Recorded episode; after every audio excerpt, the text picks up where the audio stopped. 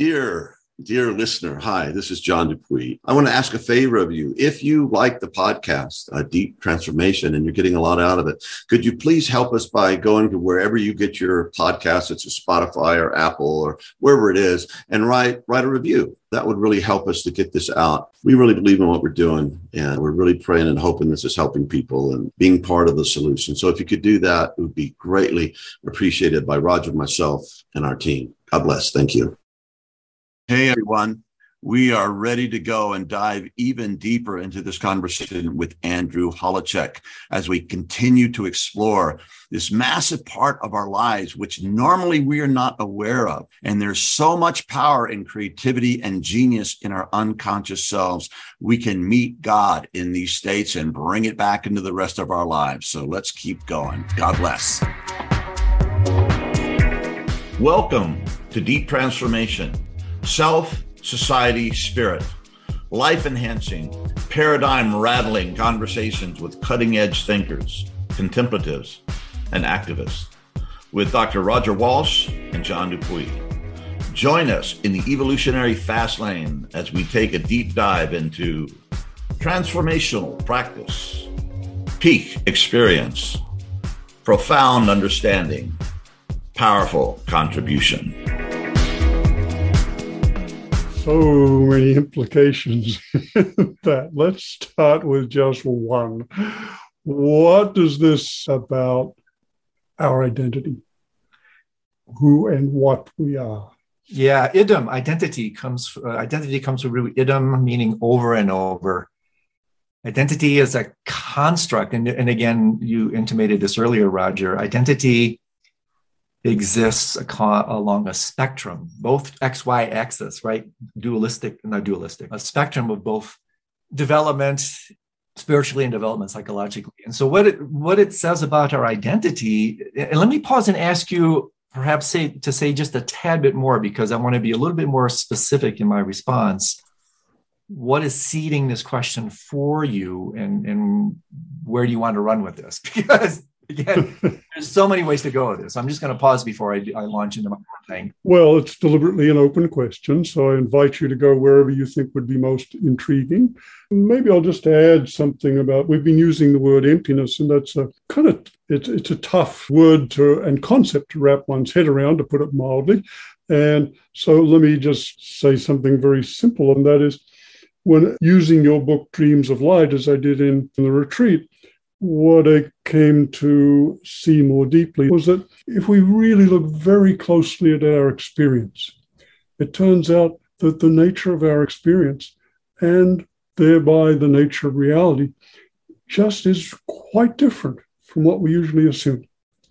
And it's, as you point out, when you go really deep into your waking experience, it, has this curious thing of becoming a, kind of almost like more dreamlike. It's yes. like, it's like, whoa, it's not as solid or as or as easily grasped or conceptualized or fixated as as I thought. Yes. And it's that our experience and reality is only appears as solid and unchanging and fixed and easily understood and conceptualized because we don't look closely enough. That's exactly right. That is exactly right. And and and, and Trungpa Rinpoche, one of my main teachers who put me in my three-year retreat, said something very compelling here, uh, Roger, where he said, you know, discovering the empty nature of things is actually not that difficult. We just have to look.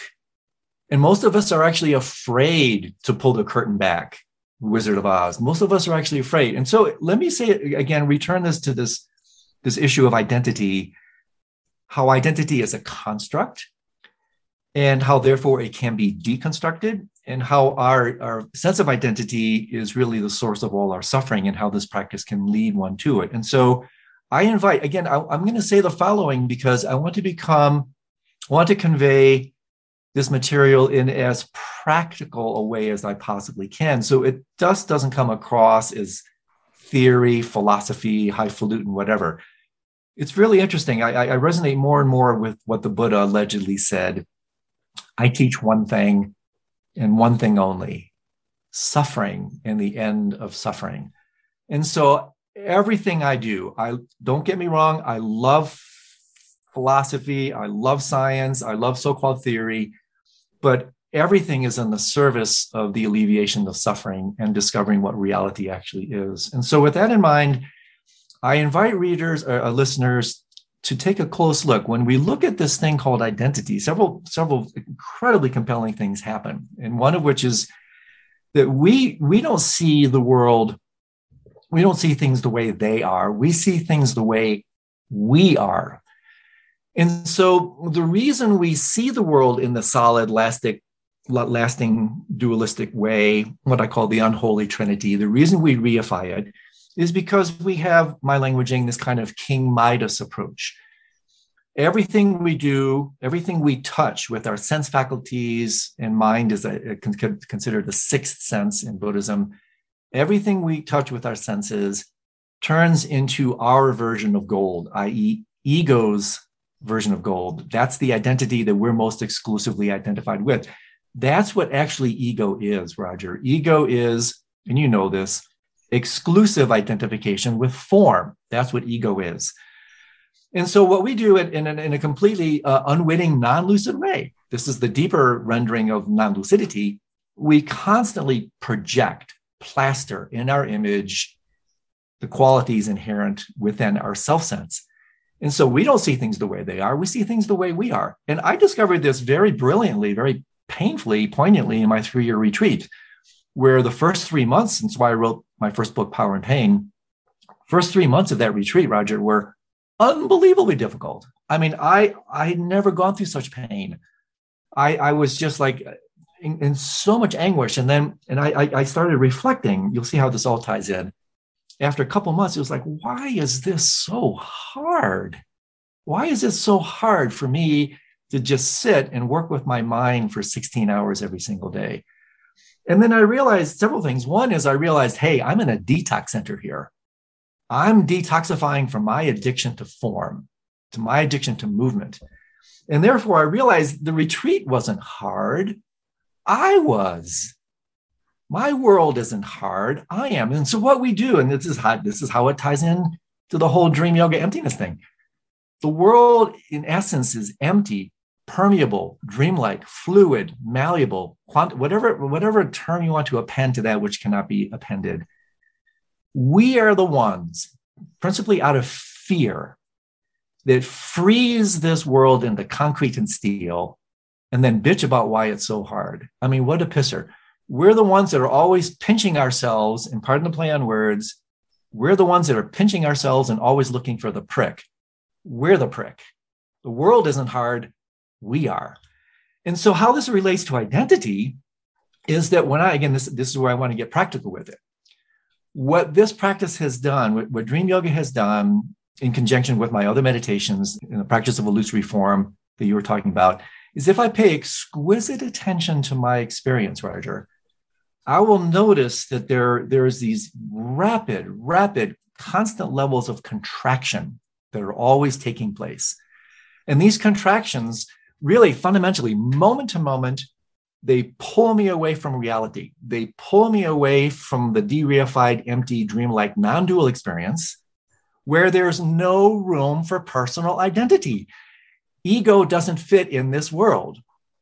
And so, through this really strange process of kind of psychological echolocation, I, I think this is so interesting. You know what echolocation is, right? So, uh, whales and bats and whatnot will always they'll be pinging out sound waves and whatnot out against whatever is out there as a way to gather information about what's out there.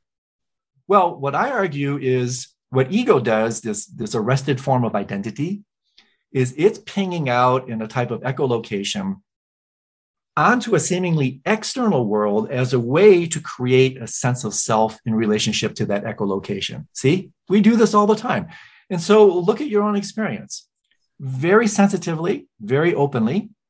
And you'll notice that we make brief open contact with reality, just enough to function, just enough to walk across the street, just enough to pick up the phone. and then in a lightning fast way, we contract. And what are we contracting onto? Nothing. Emptiness, just like in the dream. That's what creates the sense of the dreamer in the dream, a sense of contraction. That's how, how rapidly it takes place. You're referencing, contracting the experience back onto seeming headquarters, back onto something, the contraction of which creates the illusion that there is something. Let me say that again. You're actually contracting onto nothing, no thing, emptiness. It's the contraction itself that creates the illusion that there is a self. Therefore, going all the way to the end, self equals contraction. And so the reason I mention this is you can experience all this. This is not theory. You can experience this in your meditation. You can experience this in your dream yoga. And then guess what you do? You then transition your wild habituation, not to openness, but to contraction. That's what meditation is habituation to openness. You, we, we are so, our sense of identity is brought about by this extreme habituation to contraction. We're so contracted, we don't even know how contracted we are. until we have these ecstatic moments of opening it's like a it's like a cramp you never knew you had right you don't you don't realize how cramped you are until the cramp is finally released and then there's this extraordinary moment of ecstasy what we call the enlightened state or whatever that is actually the ecstasy is directly proportional to the preceding agony right it's only because we're so contracted that the openness feels so blissful so I'm throwing so many different noodles here. It's only because these questions are so great, Roger. And so I'll pause for a moment to make sure I'm not having too much roadkill here, because I, I do want to make this practical for people that if you pay, if you slow down, really pay attention to your experience through your dreams or through your mind meditation during the day, I invite you to notice, to look how we're always referring experience back to self. We're always contracting back to self. The very gesture of which creates the illusion that there is a self, there isn't. And so this ties in, hopefully, with a little doctrinal footing for what this previous contemplation with the dream thing tried to point out. But again, I want to pause to make sure I'm I'm throwing some noodles that are actually sticking here. this stuff gets so deep. We're talking about the enlightened state, we're talking about non duality, we're talking about emptiness. These are among the most subtle, nuanced, difficult topics in the whole psychospiritual business. And therefore, I just want to pause and make sure we're doing okay. well, well, you're also talking about identity, which is one of the fundamental questions of, and there are some spiritual practices such as Ramana Maharshi's, which center on the just repeating the question, who am I or what am I? which can take us very deep. But uh, and I'd like to try to complement what you were saying about identity because you talked about talked about contracting and not finding something there, and talked about e- ego and the way so much of our worldview comes from an egocentric perspective. And I just want to add that when we look very closely, that ego is one of the and self two of the most overused words in the English language. And we look very closely, what we take to be our self sense is composed of separate mental elements. We have a self concept, an idea about who or what we are. We have a self image, literally an image. We have a self narrative, a story about who and what we are. All these, all these elements, mental elements, and the very terms pointed to us to something very profound what we take to be ourselves is a self image. Exactly. It's a self concept. It's a self sense or a self story. It's just a story, a narrative, a concept, an image. What is it that is behind that yes. to which these refer? Beautiful. Oh, Roger, again, again, just fantastic. Yeah. So what is behind it all is is awareness not even consciousness. Again, because we're talking so subtly here, we, we do have to be a bit nuanced. In, in, the, the Buddhist way of talking about these terms, consciousness is a, is a slight pejorative. It has slight negative connotations because consciousness always denotes consciousness of.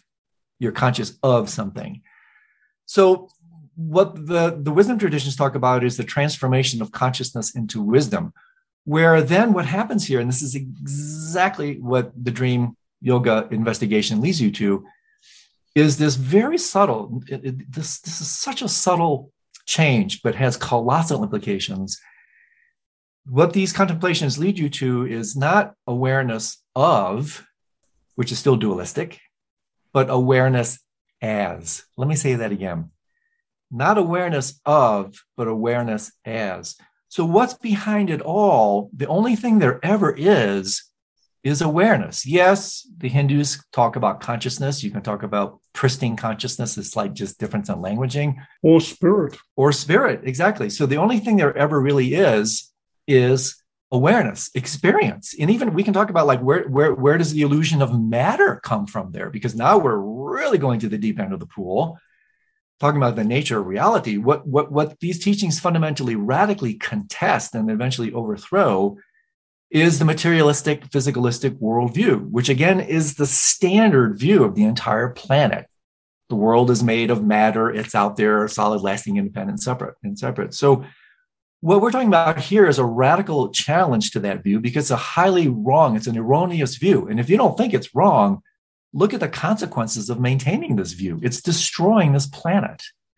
So, these teachings have, again, tremendous applicability to the world situation, to, to ecology, to politics, to everything that's happening. And so, just to return briefly to identity, and then I'll pause again, the fundamental radical transformation in identity is basically transcending but including the self sense. And so, this is also really important. The self has a place in psychospiritual evolution. We, we can't deny it. If we didn't have an ego sense, we wouldn't be here contemplating the nature of the ego, right? We, we would be a chicken McNugget in the Serengeti. We need the sense of self. We need the health, healthy, wholesome fear that's connected with that. Our immune systems wouldn't work without the ability to separate between self and other. We need that. But we need to transcend while including that. So we the self still can operate, the self sense is still there. We can still communicate like we are in this particular format, using this particular mode of communication. But all the while, armed with these teachings, realizing that's just a limited, arrested form of development. It's not who we really are. And so fundamentally, the identity in the pause is, a, is this radical transformation from the exclusive identification with form, body, ego, to fundamentally where your body is replaced by the cosmos. And therefore, then who you really are is identity transfers from this locus of identity do you identify with the universe altogether? You know, it, what do they say? Tat tvam asi, thou art that. So when you have the dream, you're not perceiving the dream, you are the dream, thou art that. When you perceive this world, you're not actually perceiving this world, you are this world. That's the emptiness, that's non duality. And again, from this perspective, lest we think this is just armchair philosophizing, from this perspective, naturally, spontaneously is born tremendous love, tremendous compassion, tremendous altruistic, spontaneous behavior, because you're reaching out to save others, to save the world, to save others, because you realize there is no other. You're basically working to save yourself. So I keep wanting to try to bring this back as best I can to some practical vectors so we don't just get lost. But let me pause again and see if this is um, landing. Yeah, I have a some things I back on the shore a while back that I've been building up here.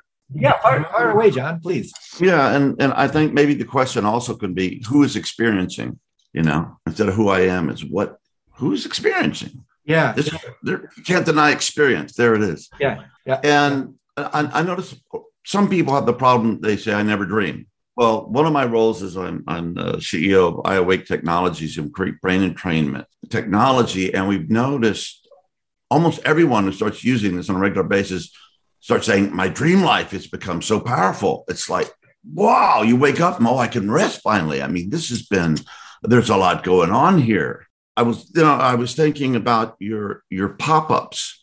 You know, you were you were talking about later that you can program into your dream life. And I wonder if one of those pop-ups happen, if it's possible to say, okay, this is all very nice, what's going on here but is there anything that I'm supposed to be learning? Is there anything I'm supposed to be experiencing or releasing? And kind of give those medicine questions in a lucid, open state, and then pay attention to what begins to emerge or what how that changes what's going on. If, if I'm understanding you, John, and, and, please correct me if I'm not. So you're you seem to be uh, suggesting perhaps a little bit more open-ended query to this dimension of mine and then being more receptive and open to whatever arises without specific engagements with it. Is that kind of what you're asking? Yeah. Well, it's a sense that you're you you become awake in this world, and the oracle is there if you ask the right questions. And I, and I feel like you're kind of the oracle right now, hoping I'm asking the right questions. But can can when the pop ups come, when the lucidity happens, when you begin, can you actually give those queries as if you were you know, as I, I, was speaking to you, as you're you're speaking to this higher power of this world of imagery and symbolism and experience, yeah. and say, is there something that I should be taking away? Is there something I'm missing? Is there something I need at this stage in my my journey. Oh, beautiful. In fact, I would say you can do that on, on several levels. So you can grease the skids by starting to set that intentionality with questions before you ever even enter these arenas, right? So in other words, you start you're starting you start to saturate your mind, perfume your mind with these sorts of intentionalities. And then what happens, and this this this can be also talked about mechanistically. The Buddhists have very sophisticated ways of talking about how this actually works but for for general purposes, I would say yes that you you start to uh, again. I love this imaging of of perfuming your awareness with these intentions, with these types of requests, and then when you become lucid in let's say in, in the dream arena, then you can reinstate that. And then there's several things that can happen. Again, if I'm understanding what you're asking, one is that there can sometimes be a, a, a rather direct, overt type of response, a little bit like I mentioned earlier when I was asking His Holiness Karmapa in my dream, point blank, very specifically in this Q&A like we're doing here. But other times, in fact, sometimes just as compelling, if not more so, is then the type of symbolic responses that one gets that that the world really on a very deep level it's like milarepa saying like phenomena is all the book one needs. Because we are in, in a dream reality now, once we start to sensitize ourselves to this kind of twilight language, the secret type of communication, wireless communication, so to speak, that takes place when we become open like this, we start to realize through things like auspicious coincidence and synchronicities and all kinds of magical, the better word is tendrel, that, that, that again starts to communicate almost in this kind of auto-symbolic way, this dream imaging way. And so often what I do, John, is sometimes I will um, actually back away a little bit. I'll, I'll, I'll create a sense of, you know, lucidity is partly created by perspective. So if we return just ever so briefly using lucidity principle, when you're lost in a non-lucid dream, in a certain way, it's because you're too close to the dream. There's no perspective. You're, you're so immersed in the dream, you think it's real. It's a mistake. And so, what defines lucidity is a sense of, in a sense, perspective, retreat. You're backing up and saying, wait a second, this is just a dream. It's still there, the dream's still there, but now you have a completely new awakened perspective. The display is still there, but you're no longer lost in the display. See? And so, what I do with this, and I love it because it, it, it it creates this kind of mythopoetic rendering of my reality, more right brain than left brain, is sometimes the answer is right in front of me in my world. I'm just too close to it. I don't see it. I I don't have the perspective. Interesting how many insights and dreams literally throughout history come. People are wrestling with problems. The insight comes in what? A dream. But here, what I'll do is sometimes I'll step back and, and really almost look, not almost, look at my world as if this was a dream because it is, and saying, okay, what is the symbolism of my world right now? What if, if, if this was a dream, what message would this be communicating? And then when I do this, it's like, again, phenomena is all the book one needs. It's, it's symbolic guru in Buddhist languaging. The world then becomes this magical, living teaching. Everything becomes a teaching moment, teachable moment, because the universe is then not in a psychotic way but the universe is then constantly sending you information, teachings, messages. If you have this lucidity perspective, you see what I'm saying? Yeah. And, and so I find this really quite beautiful because then what does it do? It de-reifies my reality, right? Oh, everything's not so solid and, and literal and serious. I can see things from this new lucid perspective and then derive the insights that are gleaned from that perspective. So is that kind of what you're asking? Yeah, well, that was very helpful. Yeah. And visually, when I'm in this kind of conversation, the borders become much softer. Yes.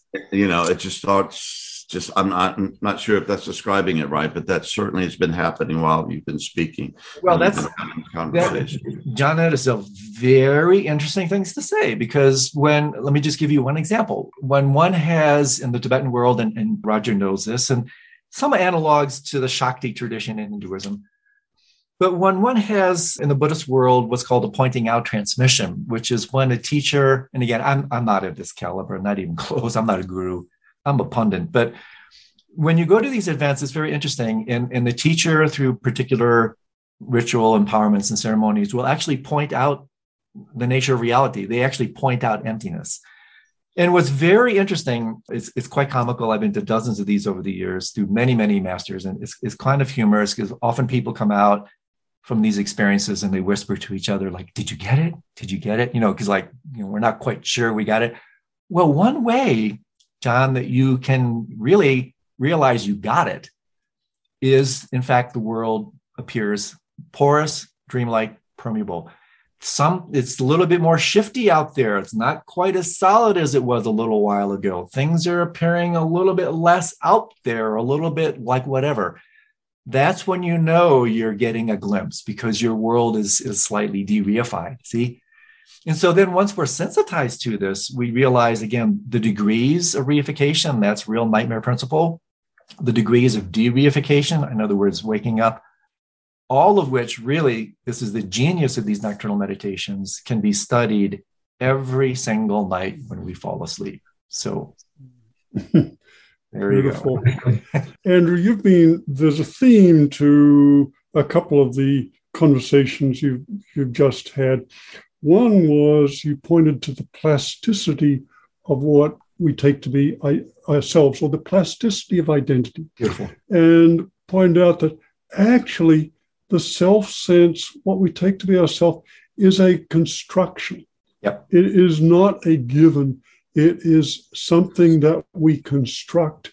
And the range of what we construct is so far beyond what we usually take to be possible or to be ourselves that it, stretch, that it can embrace the entire cosmos, the manifest realms, the unmanifest, all reality, manifest and unmanifest. I mean, there is seems to be no limit to our identity or who we truly are. Oh, Roger, you you you have the most incredible capacity to just get to the heart essence. To, I'm sorry, I didn't mean to interrupt you, but I no, please, please go. Yeah, I mean, yes, I, I have more, but go.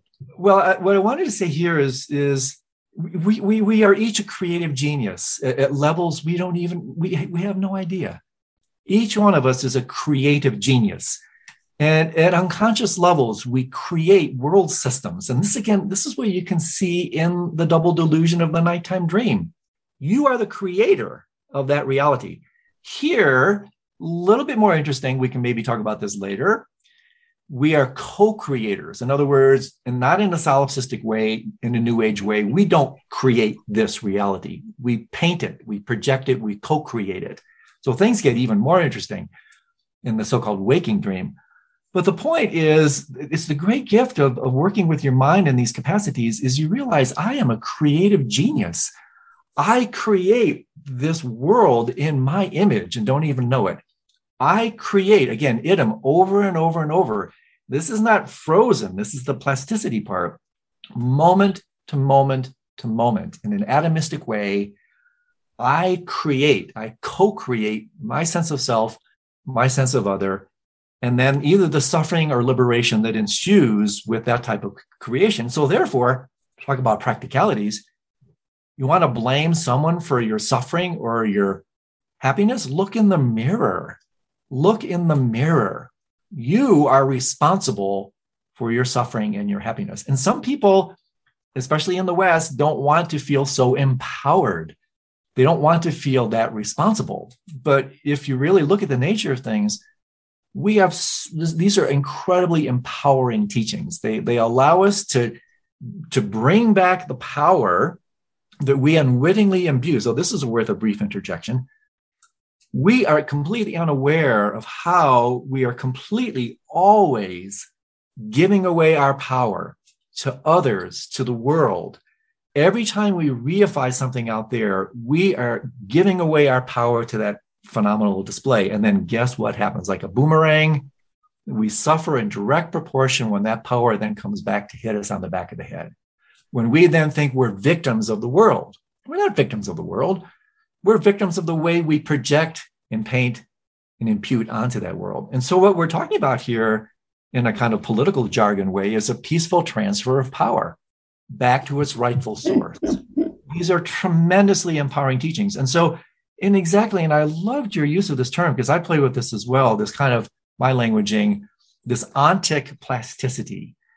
That the world, it's not just the brain neuroplasticity, everything is plastic. It's another way to talk about emptiness, ont- ontic plasticity. And we can see this, you can see this in the course of one meditation session. So let me give you an example. So sometimes, you know, I, I, I notice this all the time.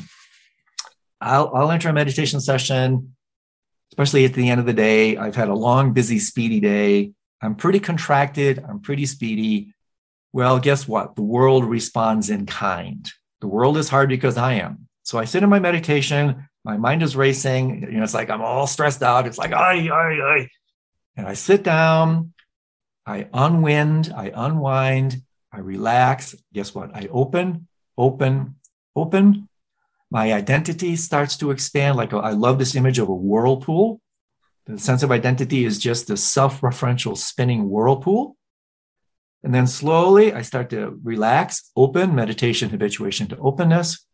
My sense of identity expands. It opens. I literally start to decentralize it, initially when this happened to me, Roger, and I had experiences of this ontic plasticity, in other words, discovering the empty nature of myself, I started to panic. First time I happened, spontaneous opening, I didn't understand what was happening. I thought it was dying. I thought I was losing my mind. And the immediate response to that was what? Tremendous contraction and the fear that ensues upon that, that reinstated my sense of self. I mean, talk about revelatory. So I open, the whirlpool relaxes, my sense of identity dissolves. And in the course of one meditation session, I will go from this reified Andrew, this whatever this blip is, I will dissolve at the end of this period into the cosmos, where I no longer, I no longer exist in this way. My identity has completely talk about peaceful transfer of power. My identity is completely opened, expanded, where my body is replaced with the universe and I actually become the cosmos. And, and I'm not special, good Lord. You just have to work with your mind and heart. This is actually more available than you can imagine. It's more immediate than you could possibly imagine. And so I, I want to um, just emphasize this that we have just exactly like you're saying, moment to moment in a chameleon like fashion, we manifest our spectrum of identity changes depending on the circumstances, depending on our patterns, volitionally or otherwise. And so, therefore, again, that wonderful maxim this is a dream. I am free. I can change. I don't have to be stuck in this particular suit. I don't have to be locked into this particular dimension of being. I can expand and open to eventually encompass everything. And so this none of this stuff is philosophical. It's all completely born from direct experience that just comes from being willing to um, look at your own mind and heart and discover these truths for yourself. There's nothing theoretical here. I can't wait to go to sleep tonight. Exactly. Exactly. Isn't it true? Yeah. Oh, I'm seriously, seriously. No, it's so true, John. I'm, I'm so glad to hear you say that. Every single night when I go to sleep, with rare exception, it's like, okay, what am I going to discover tonight?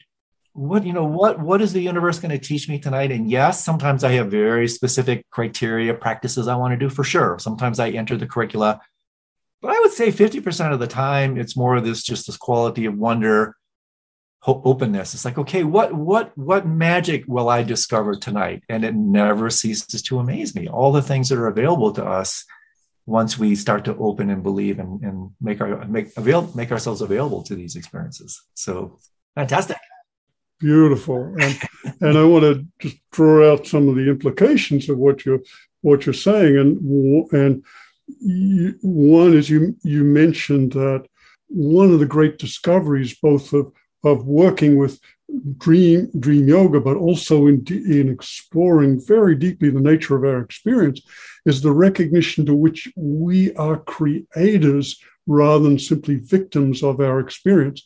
And you mentioned that the word responsibility. And I want to decontaminate that because unfortunately in our culture, responsibility is associated with guilt. You are responsible. And much the way I def- would define responsibility, of course, there's a common breaking out of the word into responsibility, but there's also a way I just define responsibility. Responsibility is responsibility is our recognition that we play a creative role in our in our experience. So that has extraordinary, they're extraordinary liberating, awakening, enlightening implications in what you're saying. One is that we are not simply victims of our experience, we are co creators of it.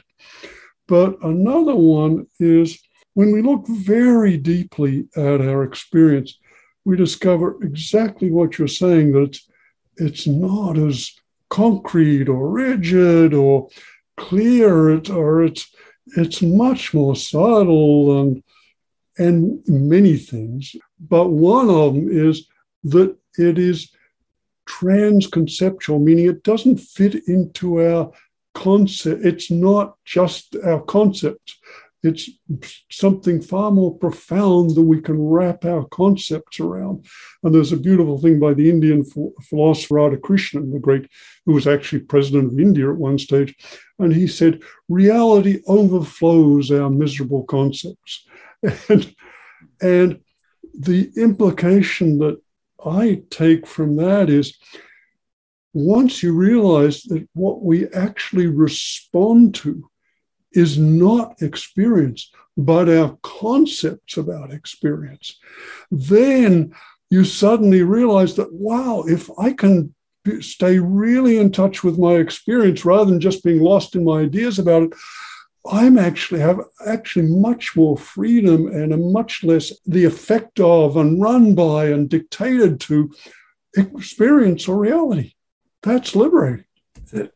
I, am not. I, am not sure I can even add anything to that, Roger. I, it's just emaho. That's just spot on. And and yeah, I mean, you know, the, as you know, in, in in the neurosciences these days, I mean, Huxley talked about it, right? Starting with the the brain is this kind of reducing valve, and what's called a filtering model that that basically, largely for developmental reasons, by the way, as you well know, we we shrink wrap the world through the through the highly filtering process of our concepts, all in the service of ego, we just filter out aspects of reality that don't maintain our particular worldviews, that don't sustain us, that don't feed us at these particular developmental levels. And so that once we start to open our minds, we start to realize again transcend but include that concepts actually they do have a place. We can use our concepts in a very healthy way to accomplish things and we have science and technology and the arts and whatnot to demonstrate that. But mostly what happens is you're alluding to is, is these concepts we end up living in map instead of the territory and then we wonder why something's missing. And so as we start to work with the mind in meditation we start to realize the extraordinary power of the conceptual agendas how they shrink wrap limit us and then as we start to open, release, de-reify those, the whirlpool starts to relax back into the stream of reality. Then we just avail ourselves to the, to the utter magic, wonder, mystery of what's actually out there. And so again, to me, it's like both with ego, with form, with concepts, everybody's welcome at this table. All these particular dimensions have their place. But the issue is to find that place and keep it there because otherwise we become dominated by form, materialism. We become dominated by that rested form of development called ego.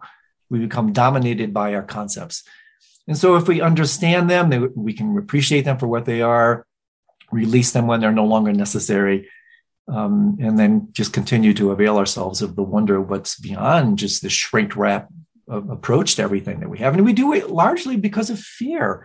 I mean, you know, this the the notion of fear is super important. We, maybe we can talk about this further when we return and talk about the whole death and dying thing, because that's also that narrative sublimating so much of what we were talking about here. Like, for instance, if this is such a great, uh, wondrous way to look at the world, it's, it's actually the natural way. Well, why don't we see it that way? Why don't we see it? Well, one fundamental reason is fear. There's no room for personal identity here ego just can't grasp, grok something that is so transcendent. And so it contracts really out of the majesty of the splendor. It's too much for these arrested forms of developments. And therefore, we contract out of that. And the, the immediate response to that, the affective expression of that is one of fear. And so then extraordinarily practical, whether we know it or not. And stage four dream yoga is all about working with fear. Whether we know it or not, the, the entirety, unless we're on a, a meditative path of awakening, the entirety of our lives is, and we can really unpack this when we talk later about death and dying. The entirety of our lives is basically a very sophisticated avoidance strategy based on fear fear of reality, fear of truth, where there's no room for this thing called ego. And so, therefore, talk about practical. Take a look below the hood, and everything we do is based on fear in relative reality. Fear is the affective expression of ignorance. And so, when we understand this, we start to realize, which is one reason why so many people are not that deeply interested in this sort of thing, because on a very real level, they, they fundamentally have to work with one of the principal deterrence here, which is this primordial fabric of fear. But that's such a big topic, Roger, that maybe maybe we can hold that until another time because I want to do justice to that one and mm-hmm. maybe even guide listeners through some exercises and practices about fear and anxiety. Because again, everything that I do, and I know your work is the same, is practical. How can we use this stuff? How can we be better human beings? How can we be more loving and compassionate? How can we be more sensitive to what's happening to the world? it all circumambulates these topics because really my, my riff these days roger is if what we're doing here isn't of benefit to the world it's irrelevant if we're sitting here just basically trying to talk about highfalutin this is philosophy in the pejorative sense it, it's it's utterly completely irrelevant and in our philosophies will go as extinct as the human species which is where we're heading and i, so I don't want to get too gloom and doom here but my thing these days more is is is enlightened activism. Like, what are we really doing here? If we can't really help the world, we might want to take a very close look. Is this just spiritual bypassing? Are we just trying to make, make ourselves more comfortable with spiritual ideals? Hey, we need to look at this. And maybe I'm speaking for myself. No, I think you're speaking for both John and I, and you're speaking to the reason we did this podcast. Absolutely. To bring these dimensions together. John gave an invitation which I jumped at was you know, we could do something which brings people like you, Andrew, here who have really profound, important ideas with far reaching implications and, and invite them to give put those ideas out. So this is right on. Yeah, and this is exactly what we hoped it would be. Roger, you you and Andrew, really, thank you. It's been it's been something to be here. Yeah. Yeah, Andrew is there. This has been so rich and so profound and vast and, ah, and wonderful. Is there anything you'd like to say uh, before we complete? No, just just a profound sense of appreciation for you both. I mean, uh, John, I don't really know you all that well, but if you're hanging with my friend Roger, you got to be okay. You know, he's it, Roger's one of the great great lights in my life, and a total delight to get to know him. And so really nothing more than it's just a tremendous sense of gratitude and appreciation for being in your company, for allowing us the opportunity to talk about what really matters, you know, like what let's get down to things here, like what what really counts, what really matters. And so the opportunity to engage in this conversation with you all, to me, it is kind of what makes life worth living. And so I very much appreciate the opportunity. Thank you. Yeah, and we appreciate it too. And it's been such a gift. And and if I were to kind of try to summarize the unsummarizable, I would say I'm reminded of the of the mantra in from Zen, Gate Gate Paragate Parasamgate Bodhisvaha, beyond even the concept of beyond.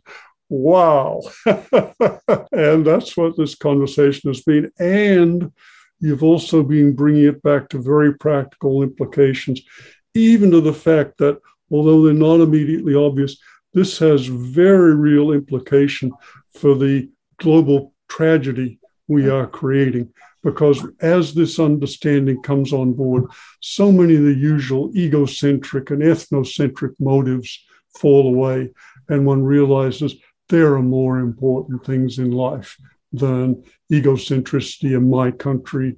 And we are we have to live for the welfare and awakening of all. And that's what this conversation is. You've done that in this conversation, Andrew. So, and in your life and your work and your books. Uh, we spoke particularly to dream yoga and dreams of life, but in our next conversation, we'll also deal with your book, Preparing to Die, and your book about the challenges, the path, the power, and the pain. You've, your life's work is a gift to us all. Andrew, thank you so much. So much, everybody. Really, so appreciate it. And thanks, everybody. Thank you. Today's episode was brought to you by iAwake Technologies. Visit the Deep Transformation website to find out more about iAwake's audio tools designed to wake us up, grow us up as a part of our daily deep transformational practice. Thank you for joining us. If you enjoyed this episode, please subscribe to the Deep Transformation Podcast, and we greatly appreciate your comments, suggestions, and questions. Thank you for all you are and all you do. From John, Roger, and the Deep Transformation team.